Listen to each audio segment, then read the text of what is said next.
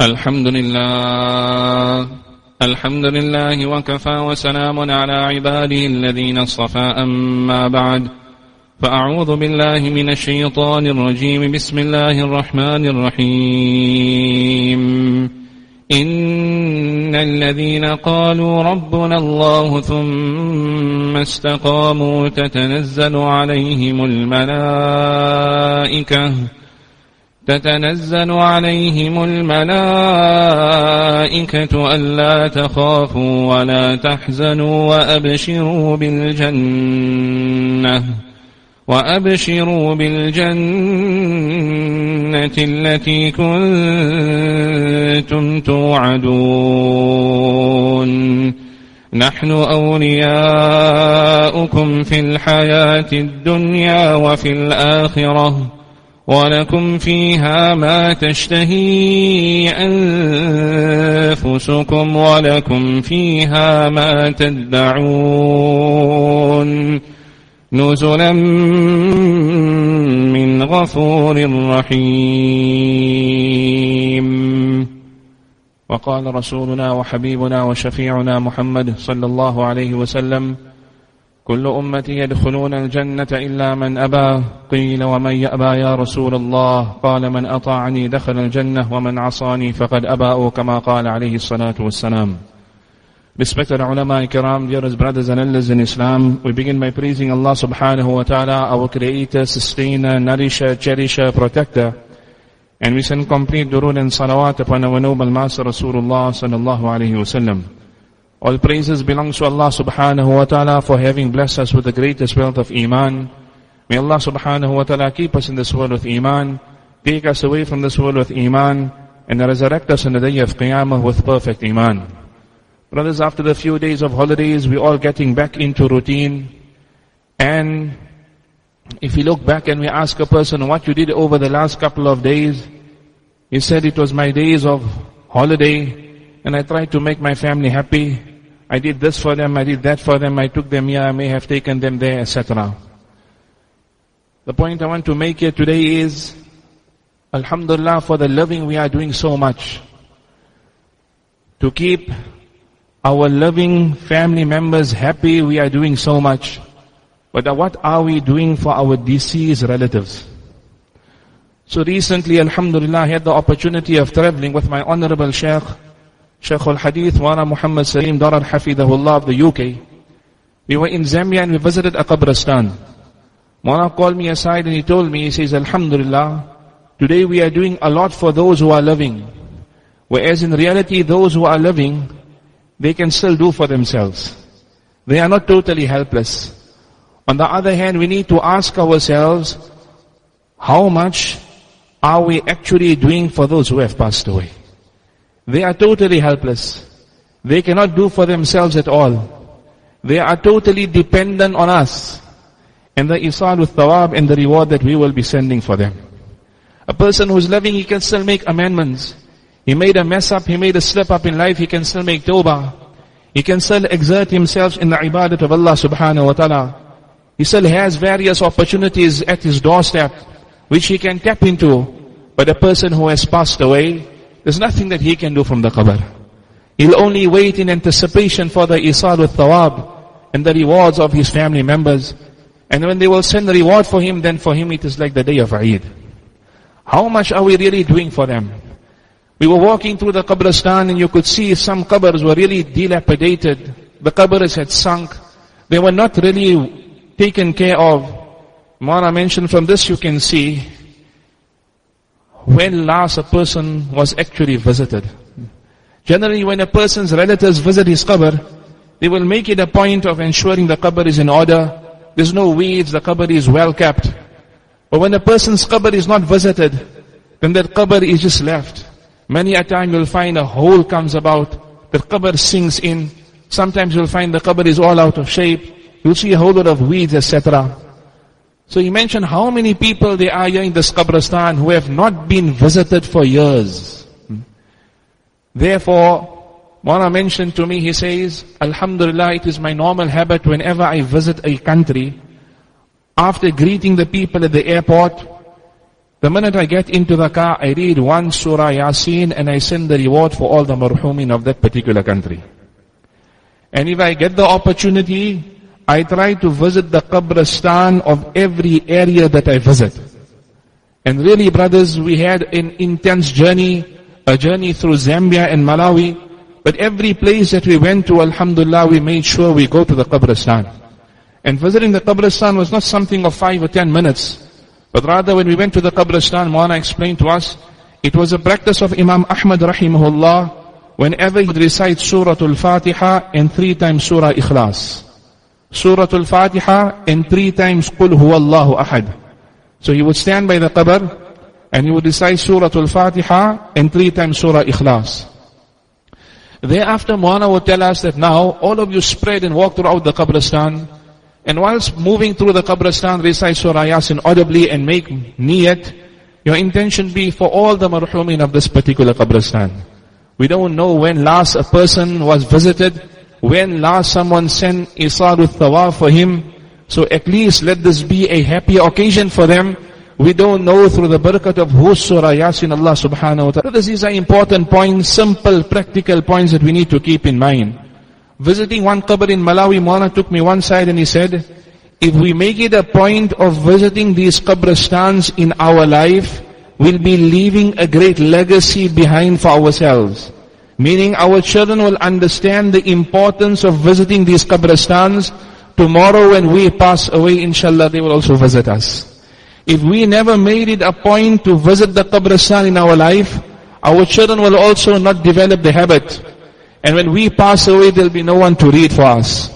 He says, and he always quotes his honorable father, rahimahullah, that if we make it a point of reading for the people of the Qabristan, Allah subhanahu wa ta'ala will inshallah appoint people to read on our behalf when we leave this world. So firstly, we'll be inculcating in our children the importance of visiting the Qabristan. And secondly, it will bring some satisfaction to the heart as well. By visiting a person and sending some reward, you will feel some satisfaction and your sorrow and your grief will be replaced with some level of happiness that Alhamdulillah I have managed to do something. Inshallah they will get the reward and this will bring joy to them. The hadith of Rasulullah sallallahu alaihi wasallam is, إذا مات الإنسان انقطع عمله إلا من ثلاث. When a person passes away, then his actions come to an end with the exception of three actions.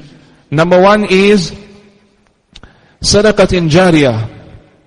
Perpetual sadaqah. Sadaqah that continues. For example, a person donated some money to the house of Allah, to the masjid. A masjid was being built. As long as people perform salah in the masjid, he will continue to get the reward. One is sadaqah you give on the street to a beggar, it's once off. You gave it to him, he used it, and that's the end of it. But one is sadaqah that continues. So for example, a person donated to the building of a masjid. A person was instrumental in digging a borehole, digging a well for a community. People continue to take benefit from that water. As long as they continue to take benefit from that water, he will get the reward. So this is sadaqah jariyah. That is why when one person came to Rasulullah to ask that I have a family member that has passed away, what should I do for my family member? Rasulullah advised al-ma, water that dig a well, dig a borehole on behalf of a person who has passed away. So when the insan and the creations of Allah and the animals also benefit from that water, the person who has passed away will inshallah get the great reward of that. So number one is sadaqah jariyah. Number two is ilmin yuntafa'u bihi. Knowledge from which benefit is derived. A person taught somebody something. He was an educator, he was an ustad in the madrasa and apa in the madrasa. Or as a parent, he taught his children. He imparted knowledge of deen to his children and his relatives. Or he was instrumental in donating to a religious organization with the hope that inshallah knowledge will be imparted to the children of that particular organization and that madrasa and he will get the reward. Or he made it an effort to distribute some kitabs or some Qurans, etc. So these are various forms and methods of imparting knowledge. So that will continue as long as people benefit from those organizations, people continue to recite from those Qurans, people continue to study from those kitabs, etc. Inshallah, he will get the reward. And number three is, وَلَدٍ صَالِحٍ يَدْعُ لَهُ A pious child who will make dua for him. A pious child who will make dua for him. And ya ulama kiram also further mention, even if the child does not make dua for the parent, the parent will still benefit from the child. Why? Our children are our investments. If we have brought them up correctly, then even if they don't make dua for us, whenever they practice upon deen, we will still get the reward. Why? It was through our nurturing, our effort, our imparting knowledge to them, etc., that they are where they are today. If they make dua for us, it will be a bonus. But even if they don't make dua for us, we will still get the reward. And that is what brings us to the next important point, brothers and elders. Our madaris and madrasas and maktabs will be opening soon. Alhamdulillah, we all understand the importance of our children going to school and attaining secular education. But let us ensure that they also have a good grounding in Islamic knowledge. Wallah, this opportunity that they have in their youth is not going to come back to them. I have had many elderly people who came to me to enroll their children in the madrasa and they have expressed their regret and said, my biggest mistake in life was I left madrasa too early. There's so many important aspects of deen that I don't know. Or some will come and they will say, Alhamdulillah today, through the barakat of my children I'm learning. Sitting with them, I'm actually learning from them. We never had these opportunities that we have, that they have. Like many a time, a parent says, I want to give him what I didn't have when I was young. And he looks at it and he speaks about it in the material sense. When I was young, my, my parents couldn't afford to give me the beautiful clothing and the beautiful expensive cars and houses, etc. I had to work for myself. Today I want to give my children what I didn't have. I don't want them to suffer the way I suffered. I do not want them to have that inferiority complex that I had when I was growing up. In the same way when it comes to the knowledge of deen, let us understand that listen, if I did not have, I need to ensure that I give my child a better and a good solid grounding in Islamic education. Every year at the end of the year, it is my normal habit that I sit with the grade 10s and the grade 9s in our madrasa. And I ask the grade 10s, okay, share with us this organization. And tell me what did you really acquire? And what are you taking with you when you leave from here? Sometimes when they tell you certain things then you understand the big gap that there is in society, especially in our own households. And I'm going to give an example. So I'm sitting with the grade 10 boys, I ask them, has any one of you had the opportunity of discussing aspects of puberty and bulugh with any of your fathers? And there was not one child. And alhamdulillah, we have a good amount of kids in our madrasa. But there was not one child who said, Alhamdulillah, my father set me down and my father explained to me the laws of puberty. Now there could be two reasons. One is either we left it to the ustad in the madrasa, that alhamdulillah, the ustad is there, he'll do his job and he will teach my child. Or it also could be that unfortunately, the relationship that we have as father and son is not there that we can actually discuss these intimate aspects with our children. And that is sadly the reality in most cases. That we find it hard we don't know how to approach these topics. We don't know what it is to discuss these aspects with our children. And the reality is we don't have a close understanding and relationship with our children where we can actually sit them down and we can have this discussion one to one in an open manner as two young, as two adults. So these should be learning lessons for us. In order for us to impart a proper good Islamic upbringing and education to our children, we firstly need to have a good relationship with our children. Rasulullah sallallahu alaihi wasallam had a stepson by the name of Umar ibn Abi Salama, radiyallahu ta'ala anhu. On one occasion, he was sitting with Nabi sallallahu alaihi wasallam and they were eating from a plate. So when they were eating, Umar's hand was moving around the plate. He was eating from here, eating from there, eating from all the different, different areas of the plate. Rasulullah sallallahu observed this. Now it's inappropriate for a person to eat from the different parts of the plate when you're sharing with someone. But look at the method in which Rasulullah sallallahu educated him and explained to him. But before we even go to that, the fact that Umar's hand could move around the plate when he was eating with Rasulullah sallallahu this makes us understand how free he was with Rasulullah sallallahu and what an open relationship he had with the Nabi of Allah. If he was restricted and he was uncomfortable, he would have sat quietly, straight up, he would have just put from the front of the plate. Because he was open.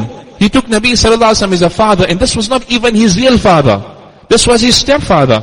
But look at the relationship that he enjoyed with Rasulullah Sallallahu Alaihi Wasallam. And look at how the Nabi of Allah brought himself. The Nabi of Allah, Rahmatul Lil Alameen, brings him down to the level of a child. The child is also comfortable with the Nabi of Allah. So Nabi Sallallahu Alaihi Wasallam is eating with him. And Nabi Sallallahu Alaihi Wasallam understands the need to educate him. But look at the method in which Rasulullah Sallallahu Alaihi Wasallam educated him. So Nabi Sallallahu didn't go for the jugular vein and bang him out and tell him, what are you doing? How can you eat like this? But Rasulullah Sallallahu Alaihi Wasallam first told him, Ya ghulam, that, oh young boy, and this is an address of affection.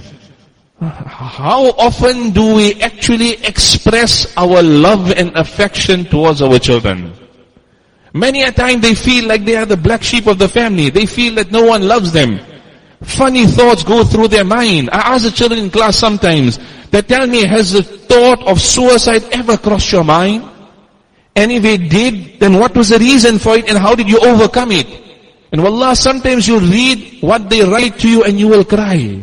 Because sometimes as a parent you realize, without me even realizing I was guilty of this and this, which actually led a child to the brink of suicide. So may Allah subhanahu wa ta'ala protect us all. Rasulullah sallallahu sits with this young boy. He tells him when you eat, Sammillah, take the name of Allah. Now he had already taken the name of Allah. So this boost, the boosted his confidence. Alhamdulillah. That my stepfather Rasulullah sallallahu is telling me something which I've already done. So Nabi Sallallahu first boosted his confidence. Sammillah, take the name of Allah. Kul biyaminik, eat with the right hand. He was eating with his right hand. So this also boosted his confidence.